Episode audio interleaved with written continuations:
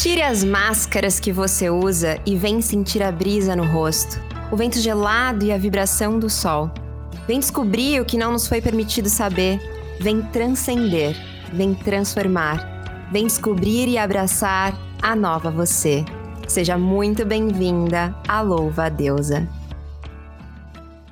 Giovanna Eliodoro é comunicadora, apresentadora, historiadora, pesquisadora e produz conteúdos maravilhosos no Instagram e no YouTube. Essa deusa é a nossa convidada para mais um Papo com as Deusas. Essa série de quatro episódios comemorativos dos 50 episódios da nossa podcast. E aí, ouvinta? Você vem junto com a gente para essa viagem que vai dar o que falar? Ó, não precisa ficar com vergonha. Aqui em casa a gente recebe todo mundo sem restrições. Todo mundo é livre para ser quem é e falar do que quiser.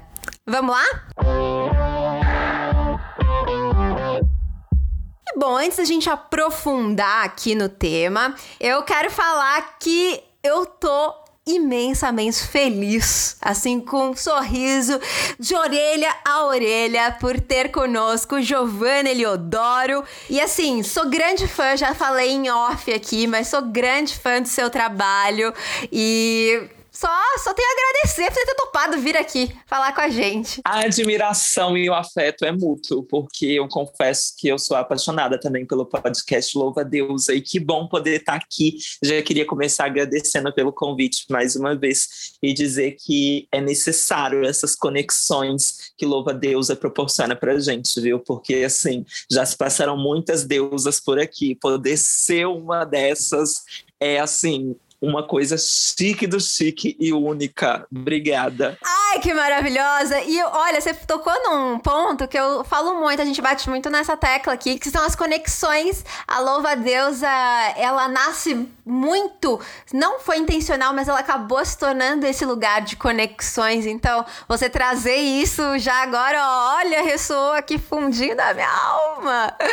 Mas olha só, a gente, eu, eu acompanho, né? Te falei que eu te acompanho também no Instagram. E aí, você já tem quase 100 mil seguidores. E o seu primeiro vídeo no IGTV é de 28 de abril de 2019, em que inclusive você explica por que você demorou tanto pra.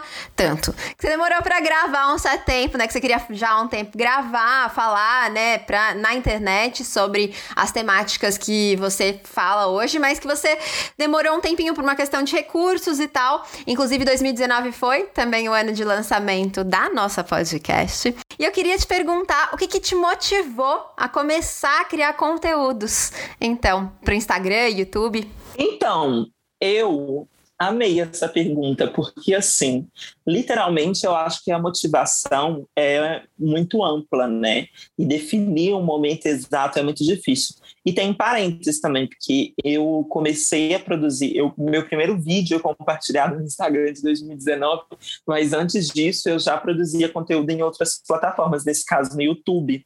E aí eu comecei produzindo no YouTube, né, com o apoio, o amparo de é, um amigo na época que me ajudava, editava o vídeo, inclusive ele era publicitário, então ele super me deu todo o apoio, tinha os equipamentos todos. E aí, num determinado momento, é, ele acabou me dando um pé na bunda aí por ter outras demandas. Hoje eu entendo que assim ele tinha outras demandas e coisas para resolver da vida dele e que eu não era prioridade naquele momento. Então acabou que muito conteúdo que eu produzia é, foi ficando com ele, eu não tive acesso, ele não mandava e tal. E eu acabei me jogando no Instagram. Falei assim: aqui eu vou ser a detentora, eu vou postar, eu vou compartilhar, eu vou editar, eu vou criar essa minha independência quanto produtora de conteúdo. E aí que o meu objetivo já era bem parecido com o que eu tinha no YouTube, sabe? Que era de alguma forma criar espaços não só de representatividade, porque eu acho que a representatividade por si só ela não constrói é, narrativas, ela é apenas um caminho, ela constrói narrativas, mas ela é um caminho para construir outras narrativas ainda mais potentes. Mas eu acredito que, para além da questão da representatividade, tinha uma questão que me acercava muito, que era a necessidade de falar é, com um viés histórico como historiadora e também com um viés de gênero, sexualidade e de cultura pop, universo pop, sobre o que é, era importante para mim, sabe? Eu não me via em muitos é, canais, muitos perfis, muitos outros produtores de conteúdo LGBTQIA+, assim, ainda em 2018, 2017.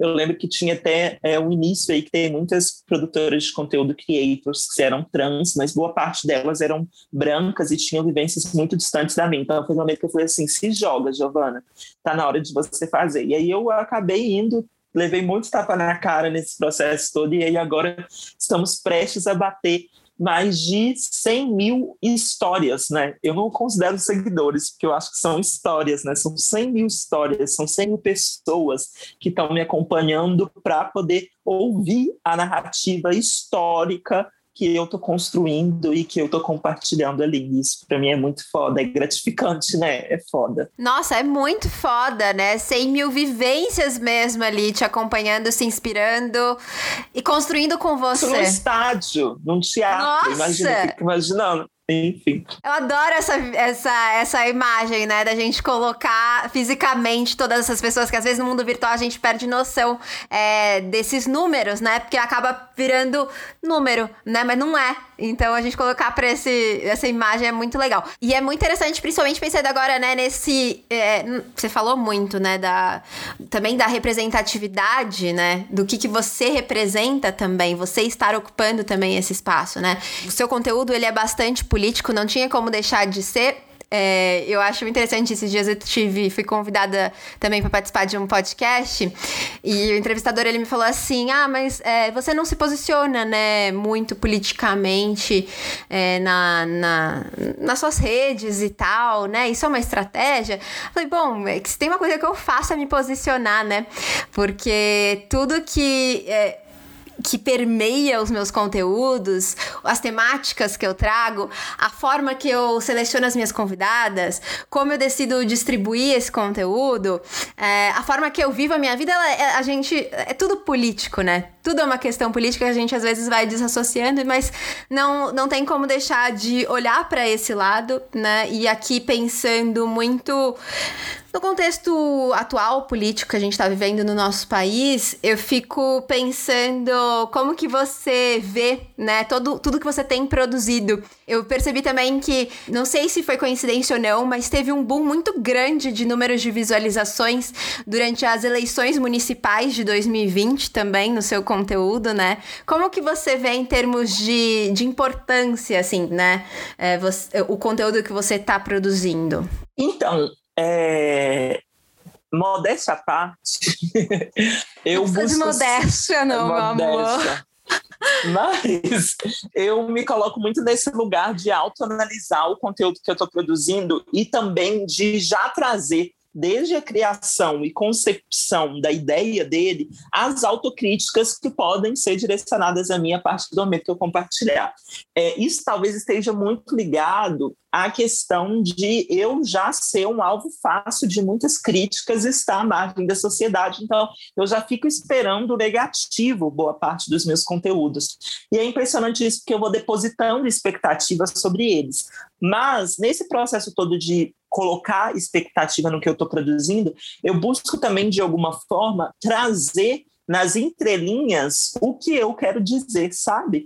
Então é nesse lugar que eu entendo o quanto que eu, enquanto uma travesti preta, que ocupa esse espaço virtual por si só, já sou um corpo político, já sou um ser político e pensante, independente do que eu produzir, de alguma forma também eu vou estar conectada a esses meus ideais políticos. Então, eu estou buscando hoje, inclusive, reconstruir um pouco essa ideia e noção de que falar de política e falar de história é, são assuntos chatos e que a gente não se discute sobre isso, né? A gente não fala sobre isso, sobre religião, que nem tem aquele ditado, né? Religião e política, ninguém se discute, etc. E a gente tem que discutir sobre isso, porque se nós não discutirmos sobre essas esferas que estão por aí, esses temas, essas coisas vão acabar nos sufocando, nos imergindo no, fundo, assim, né? Um pouco do, da, de uma caverna, assim, né? Ai, eu estou muito filósofa, desculpa. Mas uma caverna onde, uma caverna que se a gente não se atentar ao que está chegando até nós e não pensar fora, né, fora dessa caverna que está vindo para a gente, as coisas ficam de fora. Então eu comecei a pensar o quê? Olha, as pessoas gostam muito da Giovana engraçada, né? Da Giovana que sou eu mesma, né? Que tem esse humor, tem essa troca, assim como as pessoas também gostam muito da Transpreta, que tem esse lado mais ativista, mais político, mais sério, mais intelectual e etc. E a Giovana e a Transpreta são as mesmas pessoas, assim como o meu perfil também, respectivamente nas redes sociais, dizem sobre as mesmas pessoas. Então eu comecei a trazer é, uma nova roupagem, uma nova linguagem para poder falar de temas muito sérios, sabe? Então, por exemplo, hoje eu quero falar sobre sobre determinado acontecimento é, ligado à política, eu posso usar o Big Brother como ponto de, de, de início de conversa para abrir uma conversa muito mais complexa e trazer pessoas que talvez nem assistiram esse vídeo se não tivesse ali o envolvimento de algum assunto pop que está no momento, que está é, na língua de todo mundo, que está, sabe, no pensamento geral. Então é mais ou menos isso que eu busco fazer, sabe? Eu entendo também que o, o fato de nós estarmos produzindo, isso por si só já é de uma potência política tão grande, sabe? E a gente avança muito quanto a gente também se propõe a falar para além do nosso ativismo, para além dos, feminismos, para além dos ativismos. Por quê? Porque quando a gente se propõe a falar disso, é quando a gente entende também a nossa subjetividade como ser, entendeu? Que a gente não fala só disso, a gente fala do que a gente quiser, porque a gente tem potencial intelectual e criativo para falar sobre tudo, não? É com certeza, e você faz isso com maestria, assim, né? Eu acho que esse ponto que você traz de trazer é, essa, essa as Giovanas, né? A, a divertida divertida, engraçada e trazer também a Giovana intelectual, pesquisadora, historiadora, militante e tal, é, eu acho que você consegue juntar esses dois lados, essas Giovanas, né? Todas elas que te habitam muito bem, inclusive é, despertando esse interesse para as temáticas que são tão também muitas vezes urgentes, né? E tão relevantes, significativas para que a gente comece e passe a não só desconstruir, mas construir o mundo que a gente para viver um dia, né? Então, parabéns, inclusive, por conseguir fazer isso de uma forma tão maravilhosa. E aí, a gente tá falando aqui toda essa questão política e na Louva Deusa, embora as nossas temáticas centrais sejam relacionamento, sexualidade, é, não tem como. Tudo, a base de tudo que a gente fala é o nosso. É, é o feminismo, né? A gente. Tudo que a gente vai falar, a gente vai olhar a partir dessa perspectiva. E tem um post seu que você diz assim, ó: "O seu feminismo ele chega até a favela e insere mulheres trans, pretas, indígenas, rurais ou com deficiência?" Isso é tão importante, né? Tão relevante a gente fazer esse questionamento. Eu mesma me faço esse questionamento com muita frequência. Muitas vezes me percebo é, com a necessidade de rever, né, como que eu tô criando as minhas relações, como é que eu tô fazendo as minhas escolhas no dia a dia, inclusive por conta desse questionamento. E eu queria que você, você pudesse desenvolver um pouquinho pra gente falando sobre a importância da gente se perguntar. Acho que você trouxe já um pouco, mas vamos mergulhar.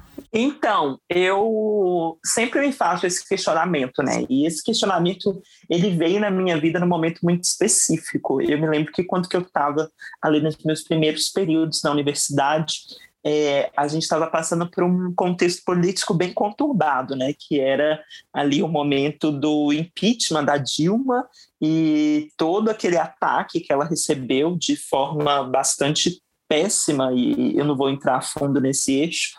E eu lembro também que o Temer tinha assumido a presidência nesse meio tempo. E aí é, eu fazia parte de alguns grupos políticos e partidários nesse momento da minha vida.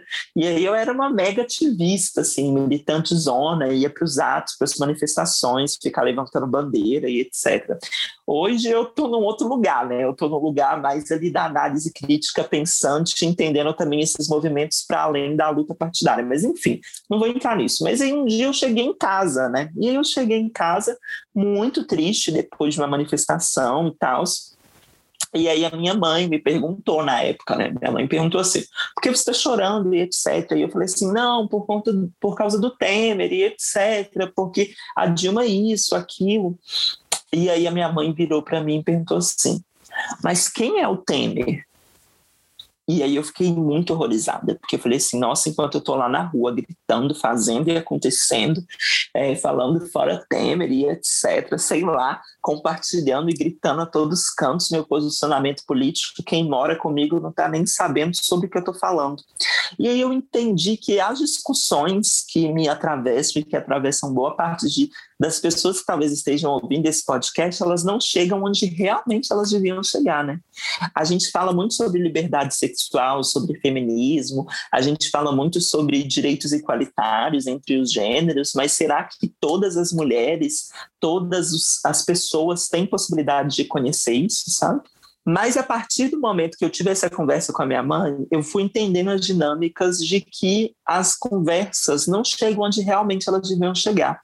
E aí eu comecei a entender que é necessário a gente fazer trabalho de base. E o trabalho de base parte do pressuposto da gente desmistificar o que são os feminismos, que eu não considero um feminismo, mas múltiplos feminismos. E aí que a gente desmistifica isso quando a gente entende que boa parte das mulheres tem aversão ao feminismo. E boa parte das mulheres não se consideram feministas aqui no Brasil, segundo algumas pesquisas demonstram. E eu fico pensando, mas porra, como assim? A gente está lutando pelo teu direito, mulher, e tu tá, tá indo contra. E aí a gente precisa de entender toda essa estrutura para perceber que essas mulheres elas vão contra esses ideais justamente para elas não conhecerem ou para elas terem criado uma percepção que não condiz com o que de fato são essas vertentes vertentes feministas que vão contemplar elas. E aí eu comecei a pensar que é necessário sim que a gente avance os nossos discursos. O que acontece na bolha da internet não é o que acontece na realidade de muitos brasileiros. Tanto é que a gente tem uma noção de que boa parte dos brasileiros não tem acesso à internet como nós estamos tendo agora. Nessa pandemia, você já pensou o que seria de você que está me ouvindo agora sem internet? Imagina alguém que está vivendo há bons meses sem internet durante esse caos todo que a gente está vivenciando. E aí a mesma coisa vai também para a gente perceber que o feminismo, os feminismos não chegam na favela, não chegam nas zonas rurais, não chegam nas margens, não chegam nas periferias, não chegam nas esquinas onde tem trabalhadoras sexuais, não chega em travestis e transexuais, mulheres quilombolas, não chega, porque essas narrativas elas foram pré-concebidas por uma estrutura parcialmente branca, acadêmica, e que de alguma forma não pensou a hegemonia dela. Então, assim, é necessário a gente recriar as nossas narrativas. E aí é nesse momento que eu começo a pensar como que muitas mulheres, por si só, já têm ações e posicionamentos muito feministas, mas sequer têm noção disso, né? Com certeza, e é tão importante a gente fazer essa autocrítica, né?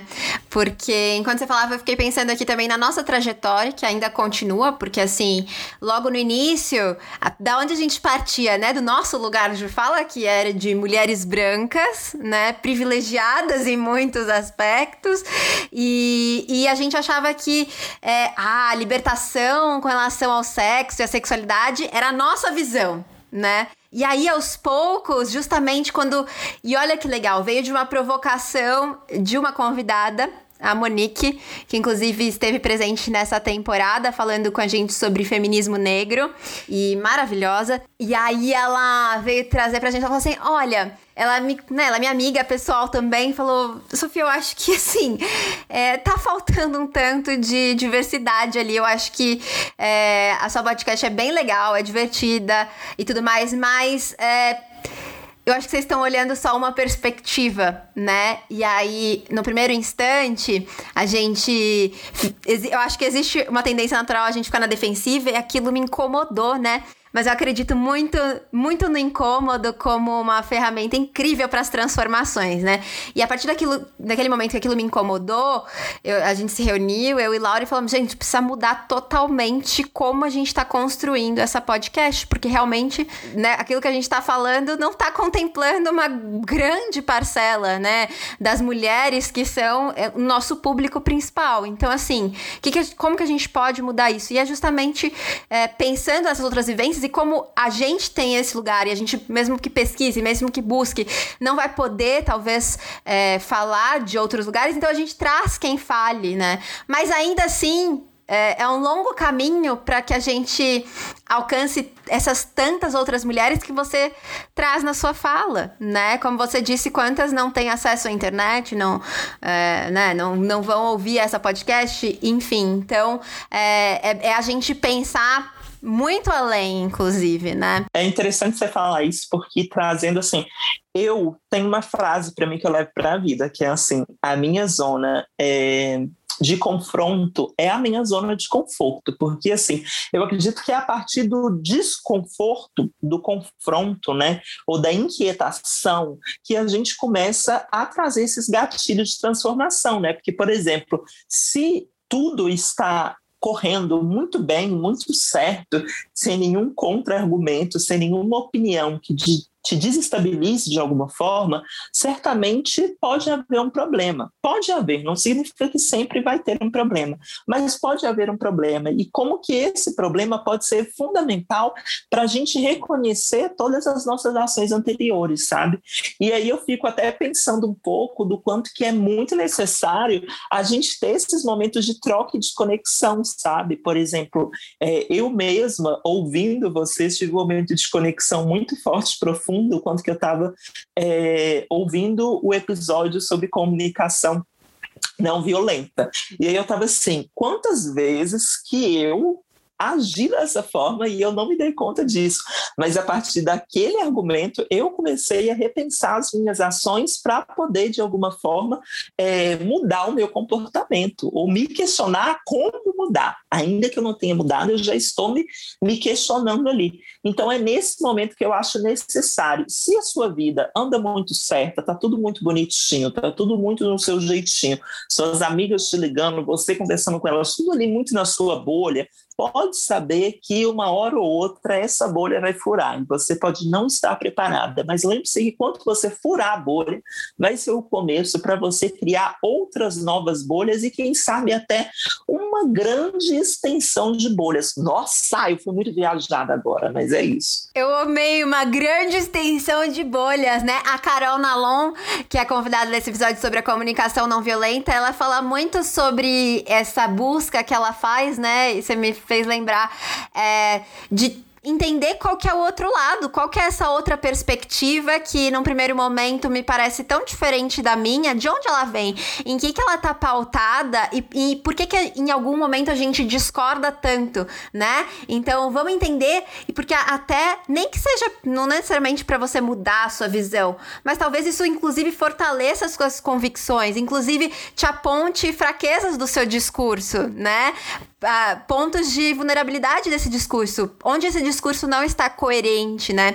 Então é realmente muito interessante que a gente é, busque adentrar outras bolhas, estender, fazer essa grande extensão de diversas bolhas mesmo, como você trouxe. E me diz uma coisa, né? Você falando aqui, né? É, a gente conversando sobre toda essa sua trajetória é, enquanto uma criadora de conteúdos, enquanto militante também, enfim, enquanto uma figura que inspira tantas outras pessoas ali, tantas outras histórias. Você parece sempre uma pessoa muito segura, né? falando muito. Ai, eu adorei que ela fez uma cara agora de tipo. Hum, é meu deboche, meu deboche já veio aí. Adoro! Então, eu ia perguntar, mas agora eu já entendi que não é bem assim. Mas assim, eu ia te perguntar se sempre você se sentiu muito segura. Como que foi essa construção? Ou ainda é, não é? É só essa. Porque quando a gente vai falar, vai colocar, né, a nossa opinião, de alguma maneira a gente tem que falar com essa uma convi algum nível de convicção, né? Eu faço isso e não sou uma pessoa super segura necessariamente. Então, mas como que foi para você? Você é segura mesmo? Ou existem momentos de insegurança? Como foi esse caminhar? A minha avó dizia uma coisa para mim. Minha avó, Dona Preta, Dona Alzira, falava assim: palavra tem poder. E a minha avó falava isso, não era nesses contextos aí de é, good vibes que as pessoas falam, vamos atrair as coisas boas para que elas aconteçam. Não é isso. A minha avó falava meio bem lá da roça do interior e falava assim: olha, palavra tem poder, então não fica falando palavra feia aqui na minha casa, não. E aí eu acredito muito nisso, eu trabalho muito numa perspectiva de que eu preciso de é, pensar coisas boas para que elas realmente possam vir a acontecer. E a partir do momento que eu creio e tenho fé que aquilo está acontecendo, realmente isso vai acontecer. Mas, bom, sobre a minha segurança, é um processo um pouco parecido, porque eu sou uma, uma pessoa preta, uma travesti preta que cresceu entendendo que havia um problema em ser quem eu sou. Então eu sempre ouvi a minha vida inteira que eu não podia ser a Giovana que eu sou hoje. Então eu precisei criar diversos mecanismos de defesa para poder, de alguma forma, confrontar esse argumento de que eu não podia ser quem eu era. E aí, nesse processo todo de confronto, que a gente estava falando agora de confrontar, confrontar, eu acabei criando argumentos para, de alguma forma, é, fortalecer o que eu sou hoje e fortalecer toda essa possibilidade de reconstrução de um corpo feminino, de uma corpa feminina. Eu gosto muito da palavra corpa, eu porque é, eu, eu, eu gosto de ressignificar, sabe, o que está posto para mim. E aí que foi nesse processo, então, que eu comecei a, a, a recriar essa minha autoconfiança. E aí que a minha autoconfiança e a minha segurança, ela parte justamente dos meus momentos de dúvida, de inquietação e de é, e de escuridão ali no meio do meu ser, sabe? Porque é, através de, de, tantos momentos conturbados que eu tenho na minha vida, tantas lembranças, eu comecei a entender que se eu não acreditasse em mim, ninguém ia fazer isso por mim.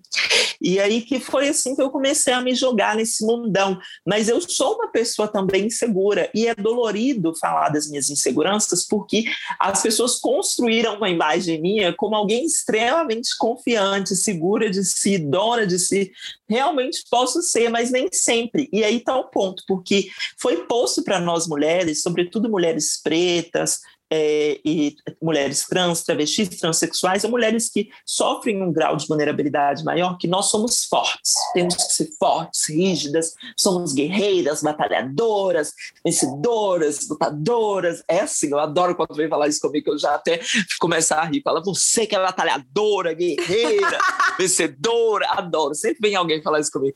E aí eu, eu acho muito engraçado, porque assim, tá, eu posso até ser isso tudo, mas eu também sou fraca, eu também sou frágil, eu também sinto dor, eu também me machuco, me fragilizo. E tá tudo bem, não há problema nenhum em nós assumirmos essas fraquezas, porque a partir do momento que a gente assume elas, a gente se fortalece. Porque é, tá posto já para a gente que nós temos que sempre estar na linha de frente, mas às vezes não estar na linha de frente é necessário para a sua saúde mental, amada. Se você quer se manter viva no meio desse caos, você que está me ouvindo agora, você tem que saber a hora do descanso, a hora de você deitar em posição fetal, amada, e você pensar na sua própria vida, na sua história, se fortalecer através do que você é, entendeu? Sem celular, sem internet, sem nada. Deite na posição fetal, feche os teus olhos e entre ali numa imersão pessoal sua, para você entender que está tudo bem ser fraca, chorar. E chora, ri, dá louca, porque tá tudo bem, minha filha. O que não tá bem mesmo é o mundo aqui fora. Então, você tentar buscar esse bem dentro de você é importante. Mas é aí, gente, eu sou um pouco louca, tá? Às vezes as pessoas criam uma imagem minha muito assim. Ai, ela é tudo, ela, ela, ela faz, ela acontece, ela faz, ela acontece, mas tem vezes também que ela não quer fazer e ela não quer acontecer, ela só quer ser, entendeu? Às vezes a gente só quer ser, é isso aí. Eu até lembrei de, enquanto você falava, de uma frase de uma da, da Priscila Guimarães, que que esteve conosco nessa temporada. Eu tô procurando aqui a frase dela, é, me lembrou muito do que você disse. Ela disse assim: a gente não quer ser heroína o tempo todo. A gente não quer salvar o dia o tempo todo. Eu quero descansar também, quero ter o meu momento. Eu sou um ser humano normal, mas isso me é negado. Ela traz essa, essa aspas que eu acho tão potente e que conversa tanto com o que você acabou de trazer pra gente, né? Porque acaba se impondo é, esse lugar de estar tá sempre inabalável como se isso fosse necessariamente positivo. E Poxa, eu, eu acho que tudo que nós queremos é não precisar ser, né? E aí eu tô falando me colocar no meio da história, mas assim, né? Tudo que se quer é não precisar ser tudo isso, sabe? É, a vida tranquila seria maravilhosa, né? Não precisar estar lutando o tempo todo seria maravilhoso. Não precisar ter que vestir é, esse uniforme de guerreira seria maravilhoso, né? O objetivo é o contrário, é não precisar mais disso, né? Não precisar mais ser. E, e se permitir, e poder só, como você trouxe, sentir.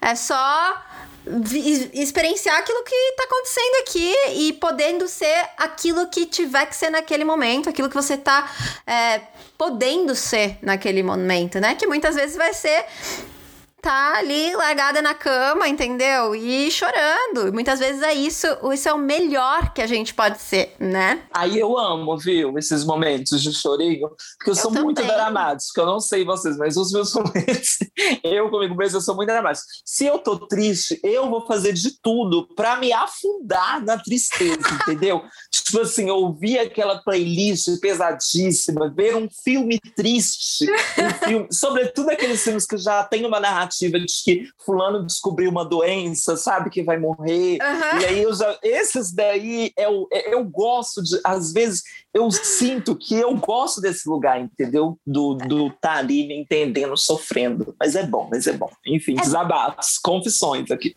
Não, e eu acho que faz todo sentido, porque é como se a gente pudesse, então. Eu tenho vivido um momento muito desafiador da minha vida, pessoalmente, e o momento que eu tenho. tô tendo que vestir essa, essa armadura aí de forte, sabe? E aí, quando eu me permito só deitar na cama e chorar, chorar, chorar, chorar, chorar compulsivamente, assim, depois eu sou uma nova pessoa, entendeu? Parece que a gente dá uma lavada, de fato, parece clichê, mas a gente dá uma lavada na alma e aí dá um respiro pro nosso corpo. Acho que o nosso corpo também precisa de extravasar, né? Precisa fazer essas liberações de, seja lá, é, liberações energéticas, elétricas, o que quer que seja, entendeu? Biológicas, de alguma maneira ele precisa de, desse, desse, desse momento de descarregar mesmo.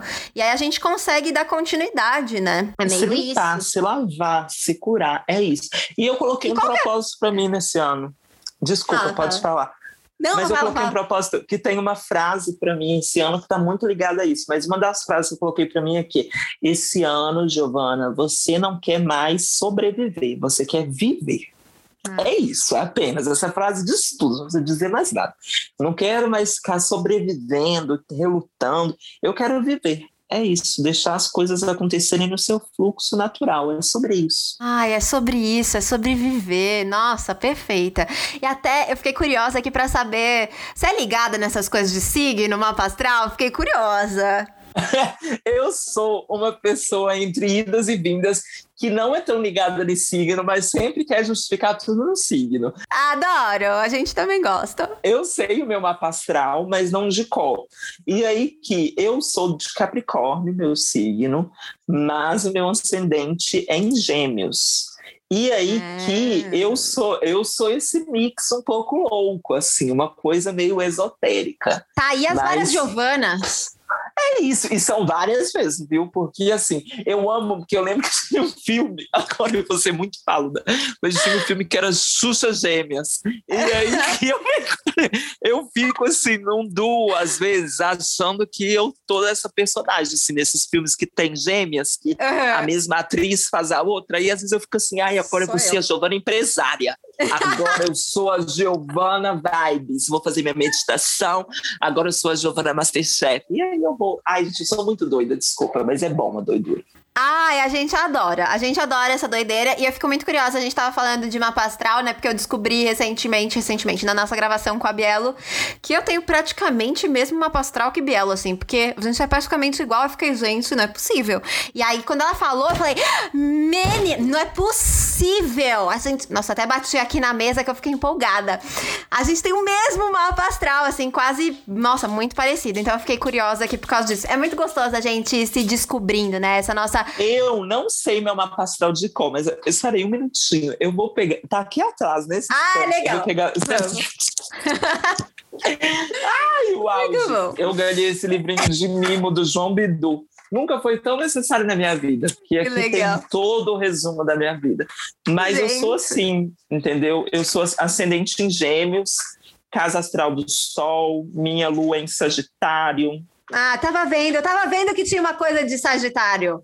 A, a Laura também tem a lua em Sagitário, né, lá? E eu sou sagitariana. Tá explicado. Tem, tem uma gente, conexão. Eu, eu sou um, um, um, caos, gente. Eu sou um caos, mas é isso. Não, é o, é o caos mais maravilhoso, gente mais maravilhoso. Eu acho que a gente né, entra no mapa astral, mas é muito esse negócio da, dessa caminhada da nossa relação com a gente mesma, né? No final, o mapa astral é mais uma dessas tentativas, né? Que é uma ciência, eu acredito, né? Na astrologia, né? Eu sou super Adoro. Mas é, que é esse lugar dessa, desse nosso caminhos pro autoconhecimento, né? Que é talvez, talvez seja, talvez não, eu acredito muito que seja a relação mais importante, mais primorosa, essa nossa relação com quem a gente é, com o nosso íntimo, né? Mas que muitas vezes a gente deixa para depois, primeiro a gente se preocupa com as relações com a outra pessoa. E aí eu quero adentrar esse campo dos relacionamentos aqui. Acho que você chegou a, a comentar em um story que você tá num relacionamento, né? É, acho que quando você falou sobre o nosso episódio da solidão da mulher trans. Mas eu queria saber se como que foi para você, durante, ao longo da sua vida, essa questão das expectativas sobre os relacionamentos? Você sempre foi sempre tranquila essa área ou demandou um tempo para você sentir a vontade? Você é, é uma pessoa romântica ou não é? E eu fico pensando você que é historiadora e tal, é, eu adoro olhar o relacionamento por uma perspectiva histórica, assim, ver como que foi o desenrolar de, dos tipos de relações ao longo do tempo. Então, como que foi para você na sua vida, né? Menina, foi uma loucura, porque pensa numa bichinha que sofreu. A bichinha sofreu, a bichinha sofrida, a bichinha sou eu. É essa mesa que você pensou. Eu sofri muito, gente, porque por muito tempo eu acreditei numa construção afetiva muito criada por uma lógica eurocêntrica, romântica, e distante da minha realidade. Né? O afeto ele está sempre posto para a gente enquanto metades, enquanto complementos. E eu sempre acreditei que eu precisava de uma outra cara metade, até o momento que eu descobri que eu era inteira. Eu nunca fui metade, eu sempre fui inteira. E que jamais haveria uma outra metade para completar a minha metade. Porque uma vez que eu sou inteira, eu posso ter um upgrade, entendeu? Um plus ali para poder tornar algo ainda melhor. E foi isso que aconteceu na minha vida. Eu resumi tudo, mas agora eu vou contar a história. Seguro pagode. Por quê? porque, porque o que aconteceu foi que eu sempre vivi, de alguma forma, esse lugar do que as meninas já falaram sobre a solidão de nós, mulheres trans, pretas, travestis. Então, eu sempre tive nesse lugar. E aí que muito do que elas já falaram por aqui me contempla, me representa de cima para baixo. E é, eu sempre me relacionei com caras, e não só com caras, mas sobretudo com caras em específico, que me viram enquanto objeto sexual. Eu não sou uma pessoa heterossexual, né? Eu me reconheço ah, é, enquanto uma pessoa não monossexual. Então, eu estava no lugar da bissexualidade até o momento que eu me assumi enquanto uma pessoa pansexual. Nossa, Giovana, bugou a cabeça. O que, que tu tá arrumando, robô? E aí que. É... e aí que o quê? É, o que, que eu quis dizer, gente? Não monossexual é alguém que não tem ali a monossexualidade, não é, não é uma unidade. Então ela está aberta a se relacionar com ambas possibilidades de sexualidade, de, de gênero, né? E aí nessa construção toda, eu era bissexual, ou seja, uma pessoa trans que é diferente de gênero, de sexualidade e que nada desconstrói e nada tem a ver uma coisa com a outra. Então, assim, eu me relacionando com mulheres, éramos o quê? Casais de lésbicas e me relacionando com homem casal heterossexual. Assim como, nesse caso, enquanto pansexual, eu reivindico esse lugar por ser uma sexualidade que contempla mais a narrativa travesti gênero, né, que são de pessoas trans e etc., entende também que é, nesse meio tempo todo, entre me relacionar na bissexualidade, eu posso também me relacionar com pessoas a gênero, não binária e etc. E aí é nesse processo todo que eu assumo essa sexualidade. Agora que eu expliquei a minha sexualidade, sexualidade, eu queria dizer das minhas vivências, porque eu sempre, ao me relacionar com homens, depositei e criei uma expectativa do amor romântico, sem entender que o afeto não é uma possibilidade para mim enquanto um corpo travesti, né? Enquanto uma corpa travesti, uma corpa preta. Então eu comecei a ressignificar o afeto, entendendo os meus processos de autoconhecimento, de autoconfiança, de descoberta do meu corpo. Isso se deu muito junto ao meu processo de terapia hormonal, logo no início, porque eu, enquanto uma travesti no meu processo de terapia hormonal, eu comecei a bloquear a minha testosterona. E eu entendi que quando eu bloqueava a minha testosterona, a minha libido e a minha tensão sexual, ela diminuía. E isso, consequentemente, fazia com que eu não me tornasse mais sujeita a me relacionar com alguém simplesmente porque eu estava afim de transar, sabe? quem nunca passou por isso, né? Então eu já não tinha mais isso. E aí eu comecei a me privar. E aí teve um momento eu não sei se, se. Eu nunca falei disso abertamente, mas teve um momento que eu descobri uma, uma DST, que era HPV, que eu tive. Nunca falei disso abertamente, mas enfim. Olha é... só, louva a Deus. Nunca mesmo, mas inclusive por vários uhum. receios, né? Mas hoje eu me sinto mais tranquila para falar. Mas eu descobri que eu tinha HPV que é uma DST, né, uma doença sexualmente transmissível, uhum. que e aí logo nisso eu tive que fazer um processo de uma cirurgia que foi bastante conturbada para mim. Durante esse processo de cirurgia, inclusive, eu enquanto uma pessoa trans me vi obrigada a ficar num hospital numa ala masculina. Então foi um processo muito doloroso. E esse processo todo doloroso me fez começar a entender a importância do meu corpo e a importância de que de que quando eu entrego o meu corpo para alguém, seja em qualquer momento ou circunstância que for, eu estou me doando ali para alguém e eu não vou me doar mais para qualquer pessoa, nem que seja unicamente por uma questão carnal. Então, esse, essa virada de chave da minha vida me fez entender que eu era uma pessoa inteira. Foi aí que eu entendi que eu era uma pessoa inteira. E aí foi nesse momento que aí eu tô me sentindo muito libertadora de ter falado disso, porque eu nunca falei disso nem nas minhas redes sociais, em lugar nenhum. Mas. Estou honrada, gratidão, gratidão.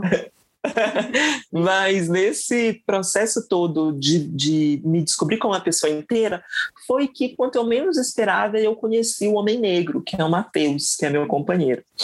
É, e enfim, eu lembro que eu já conheci ele, porque a gente tem muitos amigos em comuns, é, e aí a gente estava ali no, no, momento de sempre se ver, mas tinha várias pessoas e eu nunca quis conversar com ele, porque eu nunca achei. Tipo assim, sabe aquela pessoa que está no rolê com seus amigos e você uhum. não, não tem papo, não tem. Enfim. Até que um dia estava chovendo no centro da cidade e eu fui fugir da chuva numa marquise. E do nada, quem estava lá era ele fugindo debaixo da. Parece história de filme, mas não estou romantizando nada, viu, gente? Porque eu não sou da amor romântico. Mas, mas eu, eu, já fui... viajei aqui também no, no da, né? aquelas comédias românticas, já imaginei. Não, aí essa coisa. E eu, toda desastrada, destrambelhada, toda com bala na mão, que tinha acabado de comprar um pacote de bala, eu tava assim, nos meios do centro, com o pacote de bala sem guarda-chuva, toda molhada. Aí eu encontro e assim, oi. Aí sabe aquele momento que você encontra alguém que você não tem papo, não tem ali um, um, uma coisa para conversar? E aí eu comecei assim, e aí, tá chovendo, né? Tipo assim, os, os assuntos meio assim, nada a ver. Até que a gente depois começou a trocar mais ideia e tal, e um dia eu chamei ele para sair. E aí, enfim, a gente foi conversando e foi conversando e foi trocando e foi redescobrindo. E a gente está num relacionamento que vai fazer três anos aí, tem um, um, longo processo. E a gente é muito companheiro, a gente é muito amigo, assim, sabe? É isso. É bom, né, a gente, falar de afeto assim nesse ah. lugar, porque eu acho que é isso. Se eu não tivesse passado por esses processos todos antes de encontrar com o Matheus, que é o meu companheiro, né, certamente eu acho que a nossa relação não seria tão duradoura como ela é hoje, né? Porque eu não tinha me entendido suficientemente como eu ia me propor a me relacionar com outra pessoa. Com certeza. Eu agradeço muito, né? Já agradeci, mas quero agradecer muito por você compartilhar essa história. Eu também já tive HPV, então... Ai, nossa! Agora eu senti a conexão. Nossa, Não é? então... Nossa, mas é porque foi muito. É, é, a gente nunca fala sobre isso, né? É. Mas, inclusive, foi, nesses meus, foi nesse momento que eu fiquei por uns dois anos sem ter relações sexuais, uhum. é, com é, nenhuma relação sexual. E aí, depois, eu comecei a me relacionar com o meu companheiro. E aí, depois de um de oito meses que a gente foi ter uma primeira relação sexual, assim Olha pra você ver, né? A gente se relacionou por oito meses pra depois ter uma relação sexual. Mas enfim, eu sou então... dessas, gente. Não porque eu sou católica, porque eu nem sou, tá? Nada a ver, nada. Pode transar antes do casamento, tá tudo bem. Mas é, mas é muito interessante como as relações vão se dando de formas tão inesperadas, né? E inclusive, só fazendo um adendo, Vinta, a gente vai ter uma série, daqui a pouquinho tá estreando, sobre desequilíbrios ginecológicos, a visão da ginecologia natural a respeito de vários desequilíbrios. E um dos episódios a gente vai falar sobre HPV. Então, Vai ser maravilhoso. Fiquem atentas aí, porque todas essas questões elas trazem muito mais, né, do que além da questão física, que já é bastante, que também já desperta uma série de gatilhos, reflexões e muda muitas vezes a nossa forma de viver e olhar para nossa corpa, como você trouxe, né? Que eu achei tão, tão significativo isso, né? De é, você part a partir desse momento de que é um momento de dor também, você se ressignificar esse olhar também para esse lugar que você habita, né? E é muito bonito, muito bonito de ouvir isso, até me, me emociono bastante falando sobre isso. Inclusive, adentrando a questão dos nossos corpos, né, que a gente está dizendo aqui, eu vi um vídeo seu falando sobre a genitalização, né, das relações, né? Né? Como que a gente. É, tudo a gente genitaliza, a gente fala sobre sexo, a gente tá falando sempre sobre a genitália e não se dá conta como o sexo pode se dar de tantas outras maneiras, né? É, que inclusive não incluem a genitália, né? Então, você sempre teve essa percepção ou a partir de que momento você começou a questionar isso, assim? Então, eu amo falar sobre essa pauta, porque de fato é uma pauta que causa muito questionamento nas pessoas. E aí eu queria já começar trazendo uma, uma questão para quem está nos ouvindo aqui, que é assim: você se interessa por pessoas ou por genitália. Então, eu vou colocar aqui uma hipótese. Se você é uma mulher hétero que está me ouvindo, você se interessa por pênis ou você se interessa por homem? Né? Se você é uma mulher lésbica, você se interessa por mulher ou você se interessa por vagina? A mesma coisa se você for um cara gay, né? Os gays são super falocêntricos. Ai, adoro um cara grandão, dotado, etc. Então, você se interessa pelo quê? Pelo pênis ou pelo homem? O que, que é? Você se interessa por pessoas ou por genitais? Quando você se, se faz esse questionamento, você para para pensar que talvez você de fato possa estar contribuindo para o genitalismo.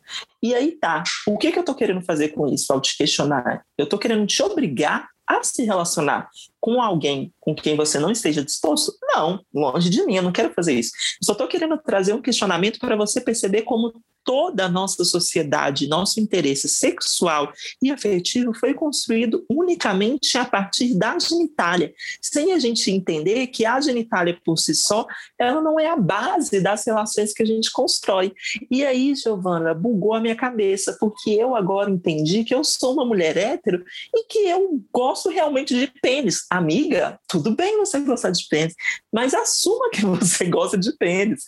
E assim, entenda também que que esse gostar seu pode provocar e causar aí nesse seu pensamento todo e etc. Então é daí que eu queria fazer esse questionamento, porque eu percebi isso quando eu comecei a descobrir o meu corpo. Exatamente neste momento que eu estava falando anteriormente das minhas dores e etc.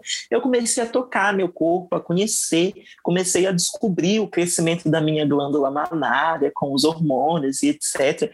E ali eu fui entendendo que eu era uma nova configuração configuração de ser. Olha, eu gosto dessa palavra, porque configuração de ser. Porque eu não nasci no corpo errado sou uma mulher travesti, não nasci no corpo errado. Por quê? Porque vai existir mulheres de pênis e homens de vagina. E tá tudo bem para quem tá me ouvindo. Tá tudo tranquilo, tá tudo assim, vibes, não é nada de outro mundo, tá tudo tranquilo.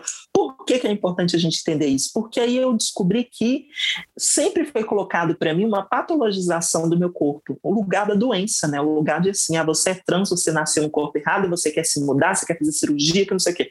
Olha, vai haver pessoas trans que vão querer fazer, vai haver pessoas trans que não. E eu sou uma das novas configurações da mulheridade. E é isso, vão ter que aturar. E aí que nesse processo todo eu comecei a me relacionar com homens trans. E eu nunca fui heterossexual, então, assim, eu sempre estive disposta a me relacionar é, com amplas possibilidades de genitália, né? E aí que com pessoas, né? Porque o foco para mim nunca foi a genitália, mas com pessoas. E aí que nesse momento todo eu me descobri sexualmente com cara que assim, gente, foi uma coisa que foi um sexo transcendental. Eu gosto da palavra transcendental porque foi transcendental mesmo. E o negócio foi assim, babado, porque eu descobri coisas que, assim, que literalmente vão para além da genitália e literalmente reconstrói tudo que você, neste exato momento que está me ouvindo, deve imaginar que é uma relação sexual. Você, se você entendesse o que foi essa relação sexual, tu entender que tu tá entendendo nada que nem eu tô entendendo o que eu tô falando agora. Mas o que... o que eu queria dizer é que foi a partir daí que eu entendi, né, que por exemplo, eu estava atraída por um homem e ele uma vez por si só não tinha um pênis, tinha uma vagina e que isso nunca foi um problema e que eu era uma mulher que não tinha uma vagina, que tinha um pênis e que isso nunca foi um problema e que a gente estava disposto a trocar, assim como também eu fui me relacionar com outras mulheres. É engraçado falar porque normalmente a minha relação com mulheres sempre tem esse momento do embate, assim, né? Que é, por exemplo, eu me relacionar com mulheres, sempre teve momento do e aí, como é que a gente transa? Como é que a gente faz? E agora? E aí, gente, se vir essa pergunta para mim, eu já não sei o que eu vou te dizer, porque assim, a gente não, eu não gosto dessa coisa de roteiro, também eu acho que é um lugar violento você me perguntar e aí o que, que a gente fazer. Eu acho que a gente pode deixar acontecer, né? E não vai acontecer nada que você não queira e que eu não queira, porque não é não. Mas assim, é, entendendo os nossos limites, a gente pode fazer várias coisas. Então é isso, né? O sexo, né, assim como as relações, é sobre a descoberta. É sobre a gente também, é, lógico, nesse lugar de respeito, consentimento, enfim, tudo isso e dos limites de cada pessoa, mas da gente abrir mão desse controle, né, de decidir, ai, agora a gente vai fazer isso, depois a gente vai fazer isso, depois. Gente, não dá, não dá, como você disse, para roteirizar é, as relações, assim como as relações sexuais, né? É legal que, que haja essa, essa conversa sobre, bom, ó, isso aqui talvez eu não curta, eu, né? Se é algo que você precisa deixar é, explícito, né? Que coloque, mas assim a vida vai acontecendo e quando a gente tira esse peso da questão da genitália, inclusive, talvez as relações sexuais se tornem muito mais leves, né? Para aquelas pessoas que se sentem muitas vezes tão, é, por exemplo, vou dar um, um exemplo que é, pode parecer besta, mas que é, que é muito comum, assim, de Putz, eu tenho às vezes preguiça de fazer sexo é, genital, né? Tipo, de usar a genitália no sexo. Mas eu tenho vontade de me estimular sexualmente com o meu parceiro, né? Com o Márcio, por exemplo, que é meu parceiro hoje em dia.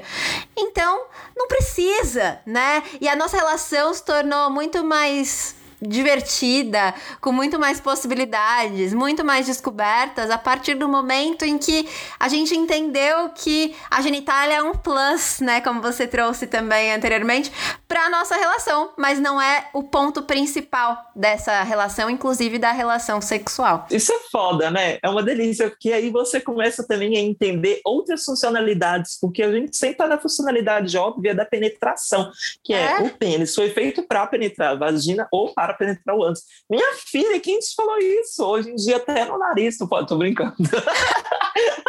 tô brincando, nunca fiz isso. Pode ser mas, também. Mas é só, é só pra gente pensar, né? Que às vezes a gente vai pensar de uma forma tão óbvia é? que tá para além, meu amor. Vamos avançar, século 22, século 21, muita coisa é. mudando. Estamos aí já na era de, de robôs. Exatamente. Inclusive, a gente tem um episódio sobre BDSM que eu lembrei que traz, por exemplo, outras perspectivas de prazer, né? Então, assim, vamos. De... Não tô dizendo que todo mundo vai precisar seguir pelo BDSM, mas existem muitas formas de você sentir prazer e se descobrir, descobrir esse corpinho e, enfim, a nossa sexualidade, a nossa essa relação com nosso íntimo.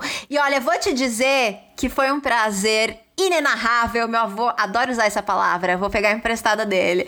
Um prazer inenarrável te entrevistar no dia de hoje. Mas antes da gente finalizar, eu queria fazer uma perguntinha que a gente tá fazendo para as nossas convidadas nesses episódios especiais, que é o seguinte: eu quero te pedir para pensar na Giovana de uns tempos atrás, uma Giovana é, talvez da adolescência ou da infância, e imaginar o que, que essa Giovana olhando para você que conquistou tudo que você já conquistou, né? E eu sei que é só. Você chegou até uma etapa e que ainda tem um futuro imenso pela frente, mas é, né, você já aí com quase 100 mil seguidoras ou histórias te acompanhando, é, com essa visibilidade.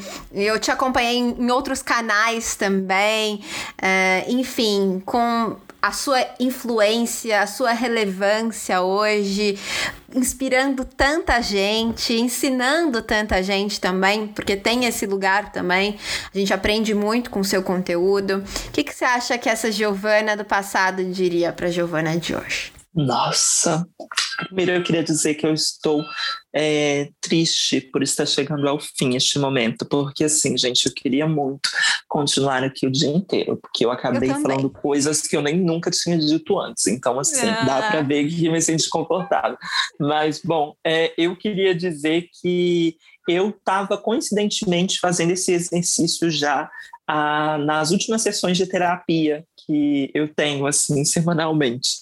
E nenhum desses exercícios de pensar na minha criança interior e etc e me reconciliar com o meu passado e com todas as minhas vivências doloridas, eu acabei entrando numa imersão, inclusive durante a semana passada de meditação assim, para poder me perdoar e perdoar o meu corpo por tudo que eu fiz. E o recado que eu diria hoje para Giovana, especificamente criança, ou a Giovana que estava ali na pré-adolescência, é que não tem problema algum ser quem você é. E as pessoas sempre vão te dizer que você está errada ou que você não é você que você não é uma mulher, que você não é uma mocinha, ou que você não faz parte da identidade feminina. Mas saiba que lá atrás, ou em breve, muitas transformações vão acontecer na sua vida e a partir dessas transformações você vai aprender muito, muito, muito, muito mesmo. E sem nunca se esquecer de que o tempo, ele não é unicamente dividido entre presente, passado e futuro, mas ele é conectado e tudo o que aconteceu ontem, o que acontece hoje, o que está por acontecer, de alguma forma vai se juntar e se unificar numa circularidade de tempo que esse tempo é seu, Giovanni. Esse tempo é nosso e esse tempo é de transformação, não só para você, mas de muitas outras travestis e transexuais. E se descobrir é só um começo de muita coisa boa que está por vir. E eu te amo, eu me amo. E eu me perdoo também. Ai, meu coração ficou quentinho aqui e, nossa, tô emocionada. Eu e Laura aqui.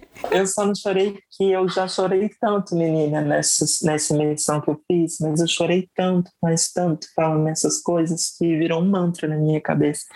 Mas, assim, é, é muito importante a gente se voltar e olhar para a nossa história. E eu queria, inclusive, só dizer isso aqui, encerrando, que lembrem-se que vocês são as protagonistas da sua própria história e que história é poder. E eu, como historiadora, acho importantíssimo fazer com que vocês pensem que história não é aquilo que você aprendeu na escola, não. Aquilo ali era só uma disciplina e que história, na verdade, é quando você entende que sem memória você não é nada. Sem se lembrar do que aconteceu, você não é ninguém, você é um ser vazio. Então, valorize a sua história, os seus momentos e a sua trajetória, porque só você pode contar ela da melhor forma possível. Ah, e a gente é muito, muito, muito grata por você ter dividido o seu tempo e um tanto da sua história com a gente no dia de hoje. Muito, muito obrigada mesmo, Giovana, de coração, assim, e de alma. Eu que sou grata, eu tô super feliz aqui. Eu me senti aqui até mais leve, menina. Nossa, mas eu acho que eu tô me sentindo muito leve, mas eu tô até assustada. Parece que eu tô assim, numa vibes até um pouco transcendental demais. Acho que, assim, gente, e eu não fiz uso de drogas nenhum, nem bebi nada, tudo bem. Mas é que gravar esse podcast foi realmente um alívio para mim. Eu agradeço pela troca. Muito obrigada eu por poder ter esse espaço aqui de encontro e conexão. Ah, se quiser, pode vir toda semana. A gente vai adorar. Ai, chama, se me chamar. Se, se, se, se, me chamar, Se me chamar mais vezes, eu venho, hein? Me chama mesmo. Ainda mais ah, se, chamar, se o assunto for sexualidade, eu acho tudo. Ai, tem muitas coisas contar aí. Então tá feito, tá feito. O convite já tá feito.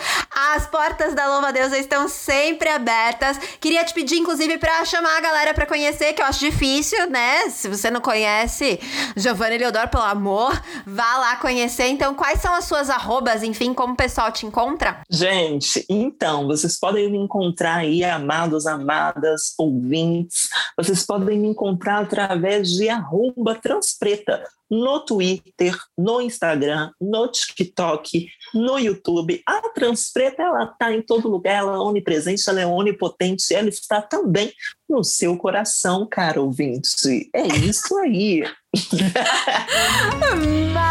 Maravilhosa, que delícia! E ouvinta, você que se esbaldou aqui nessa jornada com a gente, eu tenho uns recadinhos, olha só.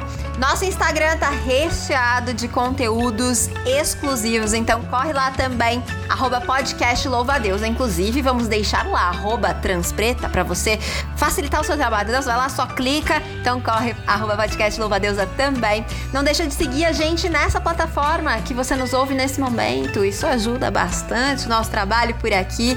E deixa eu te agradecer mais uma vez, ouvinta, por chegar até esse momento da nossa caminhada, né? Essa nossa casa que ama receber pessoas e ouvir histórias. Eu te desejo muitas estradas abertas nessa vida, trocas respeitosas e muito amor. Viva o meu, o seu, o nosso prazer. E até a próxima!